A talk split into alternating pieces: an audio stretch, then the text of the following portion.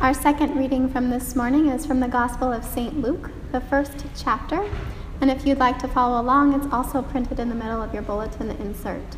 Or, as Ellen used to say, you can also follow along and close your eyes and listen as your heart might.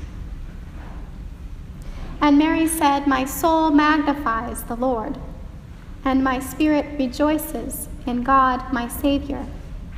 For the Holy One has looked with favor on the lowliness of God's servant. Surely, from now on, all generations will call me blessed. For the Mighty One has done great things for me, and holy is God's name. The mercy of the Almighty is for those who reverence God from generation to generation. Yahweh has shown strength with a strong arm and has scattered the proud in the thoughts of their hearts. God has brought down the powerful from their thrones and lifted up the lowly, filled the hungry with good things, and sent the rich away empty. Adonai has helped the servant Israel in remembrance of God's mercy according to the promise made to our ancestors, to Abraham and to his descendants forever. Here ends our reading.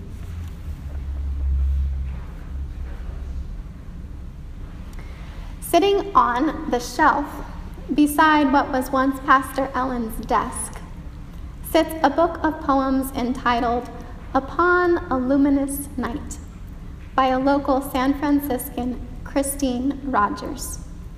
For Christine, writing poetry is a form of prayer. And in this season of waiting, this book, she says, is her offering to us that we might find a friend as we make our way toward Christmas.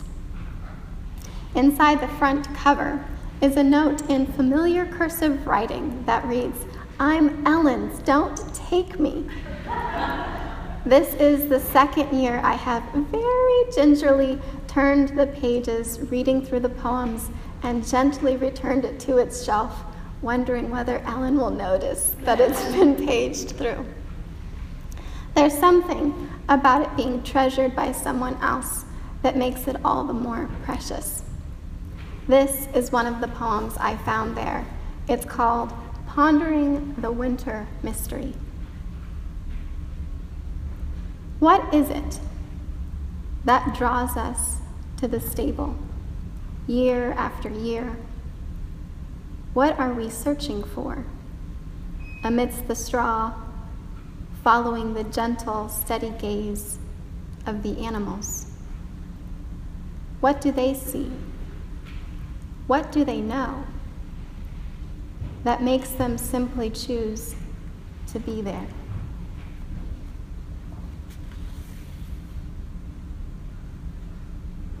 What makes you choose to be here week after week in Advent? Just before Mary's song, the Magnificat, which we just read this morning, Mary makes a four day journey to visit her cousin Elizabeth, who is pregnant with John the Baptist. And when Mary arrives, Elizabeth feels John move within her and recognizes the blessing that Mary is carrying. Two women from different generations have come together across great distances and into community. Both of them have known difficult circumstances. They would have experienced what it was to be treated as lowly. And yet, life was growing within them. And when they came together, the life burgeoning in Elizabeth recognized the life in her cousin. This is what makes me stay with those gently gazing animals in Christine Rogers' poem. In their gentle and weighty presence, there is a recognition of what is alive in us all and the search for something that is beyond explanation. They have seen something. They carry something that, after witnessing them, I realize is alive in me as well. Following the animals is like being drawn to the well. When I was a little girl, my parents brought me to church most Sundays. My dad was being a good PK, preacher's kid.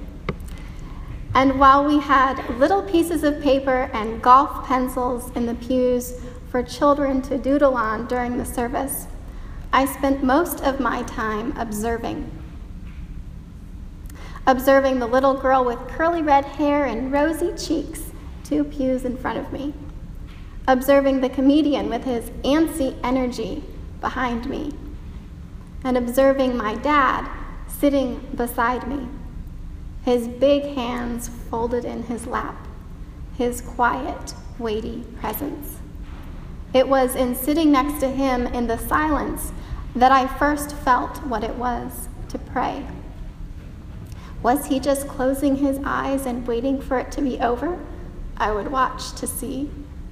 No, something in him took it seriously and made me become still with wonder. My home church has a modern design. There's a lot of light, windows in the vaulted ceiling, glass doors and partitions separating the sanctuary from the narthex, blonde wood. Quite a large space that always feels fresh and clean. On Sunday mornings, my family sat on the right side, midway back.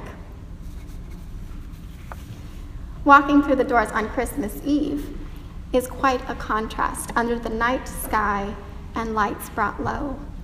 It feels like entering a prayer vigil. One year, my family and I arrived for the late service.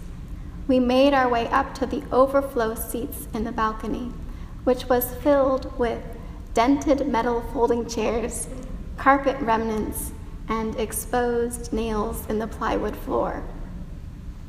I took my seat next to my dad and watched the magic below. As the pastor began her homily, I listened as she observed that to come to this late service, not to the early celebratory children and family service, but this late, subdued service. We must have been really searching for something, something that starts small and that we grow into like a baby.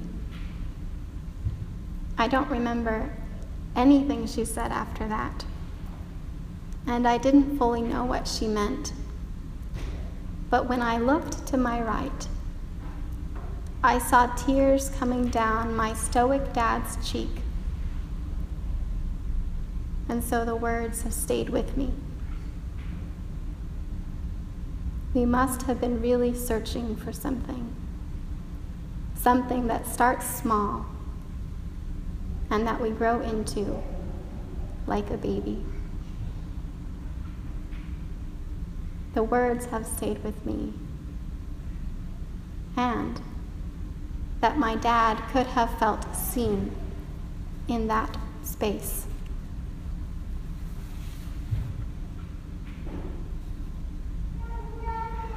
What is it that draws us to the stable?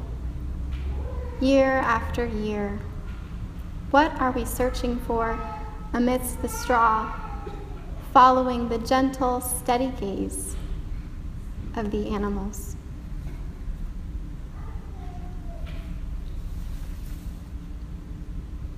It is said that Mary's song is a song of reversals.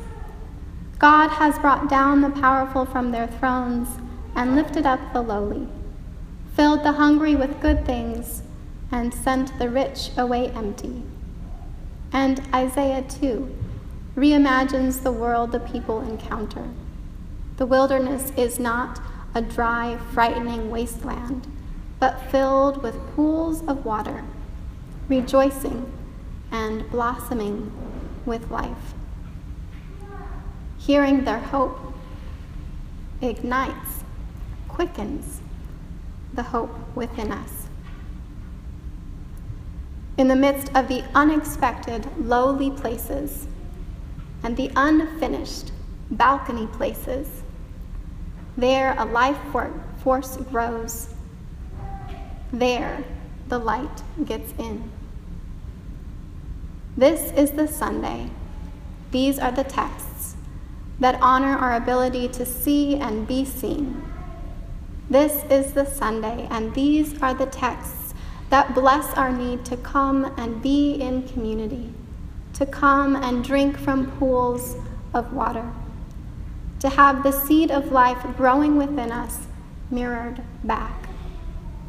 Waiting in the pregnancies of these two women, we connect with their hope and find that that hope and that life is within us. We are both Elizabeth and Mary.